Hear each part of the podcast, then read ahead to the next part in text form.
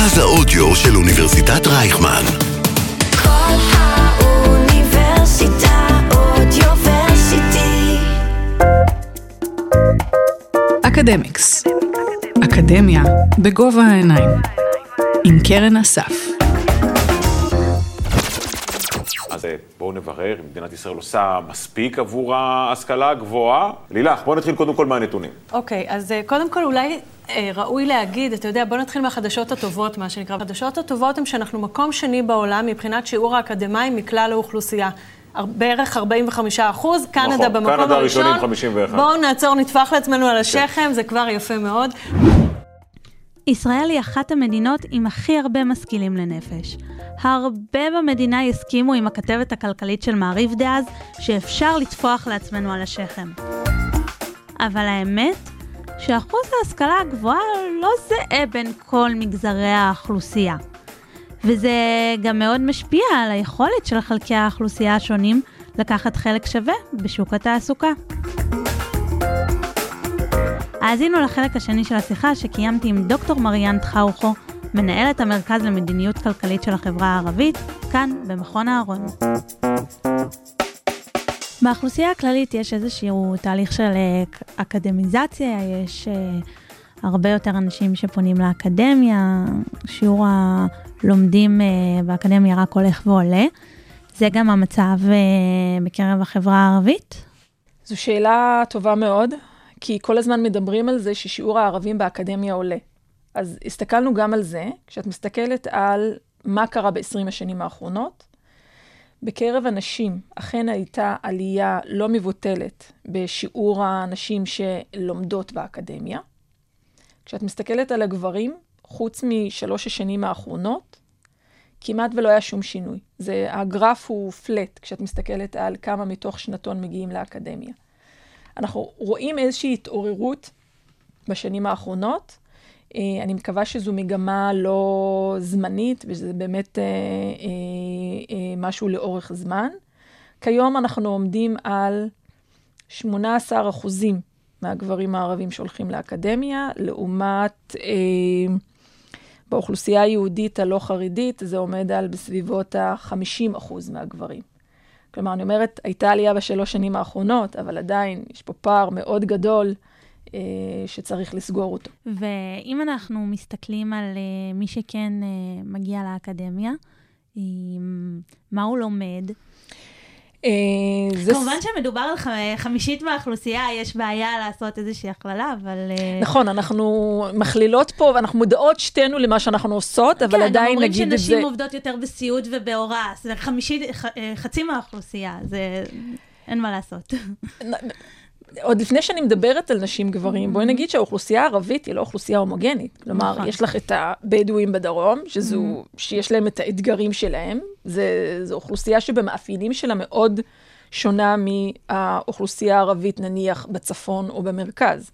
כך שיש גם בתוך החברה הערבית, אנחנו רואים הבדלים בין האוכלוסייה, נניח, הנוצרית, לעומת הדרוזית והמוסלמית. כלומר, זה, זה, זה לא מקשה אחת, אבל עדיין, עדיין אה, יש דברים שהם, אה, אה, מאפיינים שהם אה, דומים.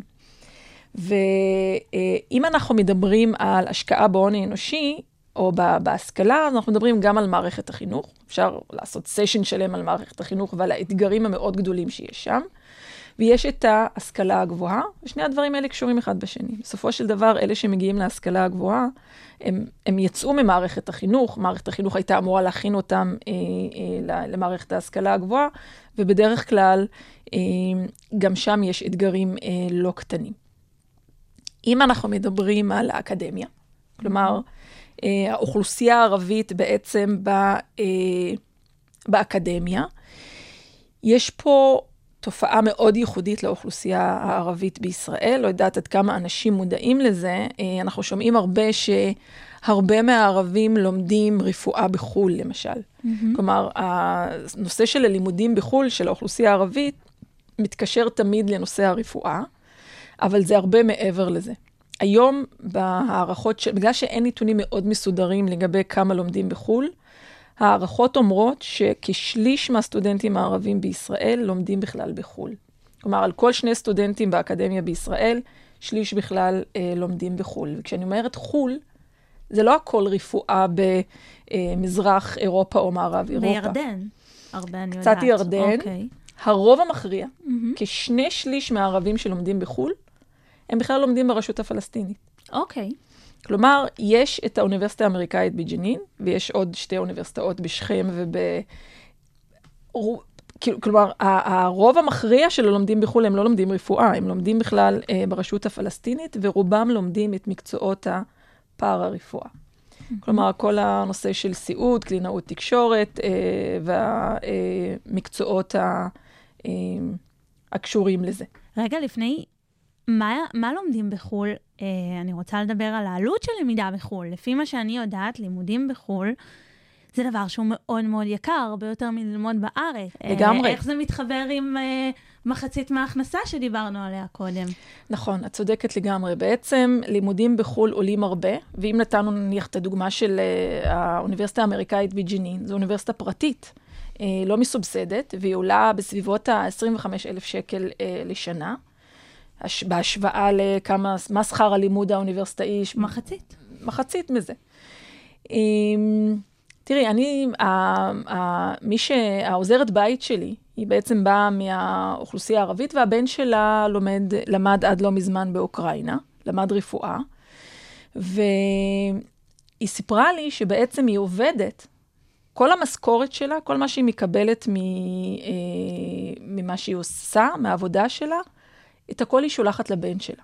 כלומר, היא עובדת כבר, היא עבדה משהו כמו 7-8 שנים, רק כדי לממן את הלימודים שלה, אה, את הלימודים של הבן שלה אה, לרפואה בחו"ל. ושאלתי אותה, את חושבת שזה שווה?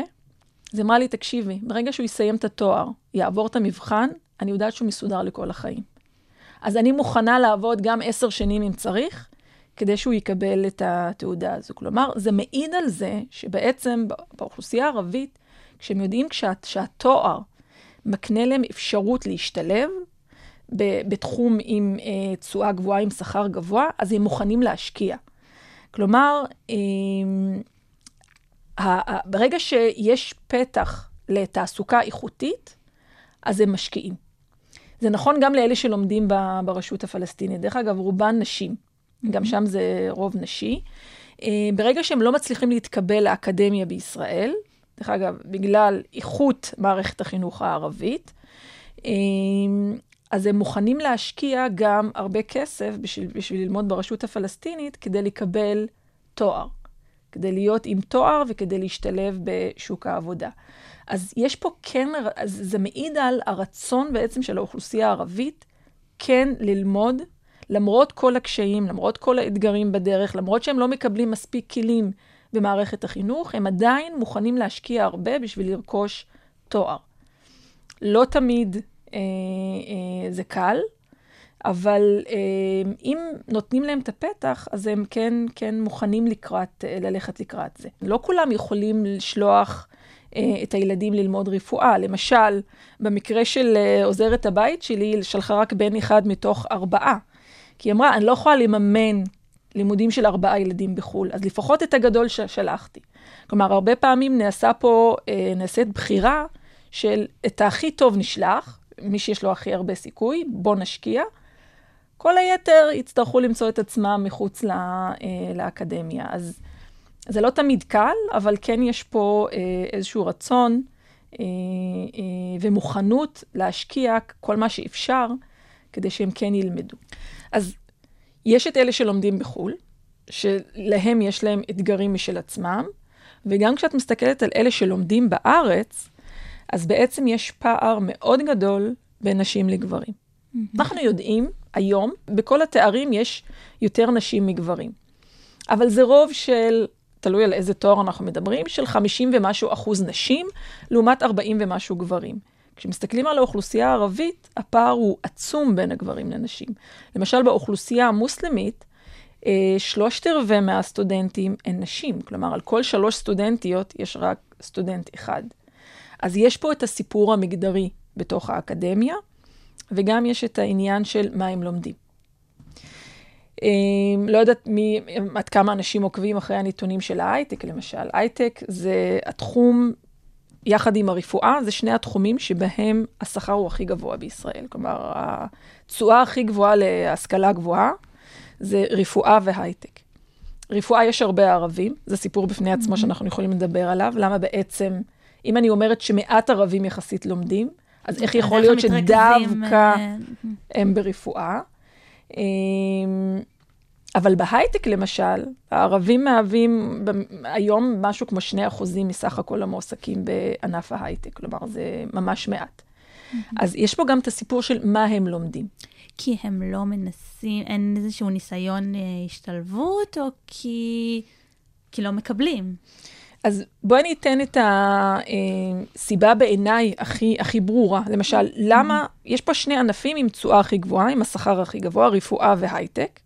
למה יש כל כך הרבה ערבים ברפואה וכל כך מעט ערבים בהייטק?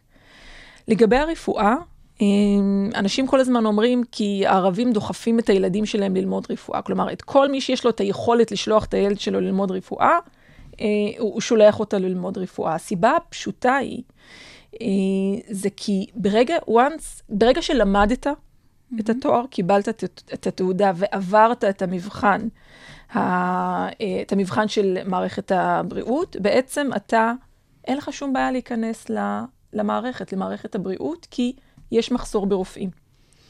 ובגלל שיש מעט תקנים בישראל, באקדמיה בישראל ללימודי רפואה, אז תנאי הקבלה הם מאוד גבוהים. ואין מספיק מקומות לכולם, אז כל מי שרוצה ללמוד רפואה כמעט, לומד בחו"ל. אז כשיש לך את החלופה, כשמדובר באוכלוסייה היהודית, עם ה... אלה שיש להם את, ה... את ההישגים הגבוהים, כשהם רואים שהם לא יכולים להתקבל לרפואה, אז חלקם גם כן הולכים ללמוד רפואה בחו"ל, אבל החלופה השנייה שלהם זה פשוט ללמוד הנדסה ול, ולהשתלב בהייטק, ששם התשואה לא יותר נמוכה מאשר ברפואה. לאוכלוסייה הערבית אין את האופציה הזו. למה לא? למה לא? אז עכשיו, אני, זה, זה מחקר שאנחנו עובדים עליו עכשיו, בדיוק על השאלה הזו. למה בעצם, מהם החסמים לשילוב האוכלוסייה הערבית בהייטק? אה, אני לא אתן, אה, אה, אנחנו עוד עובדים על זה, ואנחנו עושים שולחן עגול בסוף החודש על הנושא הזה. אבל במחקר אחר של מכון אהרון, של דוקטור סרגי סומקין, שכן בדק את הכישורים הנדרשים להשתלבות בהייטק, את רואה שבעצם 50% מהמשתלבים בהייטק הם יוצאי יחידות צבאיות רלוונטיות. לא רלוונטי לאוכלוסייה הערבית. חלק גדול uh, הם בעצם, יש להם uh, תעודת בגרות uh, ריאלית, במובן של חמש יחידות מתמטיקה, חמש יחידות פיזיקה, חמש יחידות מדעי המחשב, ושם יש פערים מאוד גדולים אה, בין האוכלוסייה הערבית לאוכלוסייה היהודית. והנושא של כישורים רכים, mm-hmm. זה משהו שעולה חזק אה, אה, כשמדובר בהייטק. ושם בעצם יש פערים מאוד גדולים בין האוכלוסייה הערבית ליהודית. להבדיל מרפואה, כמו שאמרתי, יש לך תעודה, עברת את המבחן, את נכנסת למערכת. בהייטק זה לא עובד ככה. Mm-hmm. כלומר, והנתונים מראים שדווקא בהייטק כנראה אין כל כך אפליה. כלומר, יש צורך ב... אה, ההייטק משווע, כל הזמן אנחנו רואים כתבות uh, לעובדים. נכון, אז ברגע שיש את הבן אדם המתאים, בהייטק כן, כן, אה, למרות שאמרתי ש-50% הם יוצאי צבא, עדיין יש מספיק ענפים בהייטק שצריכים אנשים ומוכנים גם לקבל אנשים אם הם מספיק איכותיים ומתאימים אה, לתפקיד. ופה יש בעיה אמיתית. לכן האוכלוסייה הערבית, לא, כרגע אנחנו לא רואים אותה אה, יותר מדי אה, בענף הזה של ההייטק. זה קשור גם לעניין של מגזר פרטי לעומת מגזר ממשלתי? אה, קשרים, למכיר, חבר מביא חבר, כל מיני דברים ש... זה גם חלק מהעניין, כלומר בהייטק אה, קשרים אה, עם האנשים הנכונים הם, הם, הוא חלק אה, משמעותי מהסיפור. אמרת ש-50% הם יוצאים של יחידות מאוד ספציפיות בצבא, אז הנחתי שזה ככה. תראי, בסופו של דבר, ילד ערבי שגדל ביישוב ערבי, לא מכיר אף אחד מההייטק, הוא לא יודע בכלל מה זה הייטק. אין לו לא אבא, לא דוד, בטח לא דודה שעובדת בהייטק. אין חברות הייטק בתוך היישובים הערביים, ואין איזושהי הכנה בתוך מערכת החינוך להייטק. כלומר, זה עולם שהם לא מכירים אותו גם. אז זה גם חלק מהסיפור. וברגע שאין לך שם אף אחד שאת מכירה ואת לא יודעת מה זה, והסיפור פה של חבר מביא חבר הוא דומיננטי, אז זה עוד אתגר נוסף. מיני רבים שיש בעצם. אם אנחנו מדברים על החשיבות של אה, חשיפה אה, בערים המעורבות, אנחנו רואים אה, הבדלים בנושא הזה? תראי, כשאומרים ערים, ערים מעורבות, צריך לזכור שבעצם, אם אני מסתכלת מי הן הערים המעורבות בישראל, שזה לוד, רמלה, תל אביב, יפו זה עוד עיר יחסית חזקה.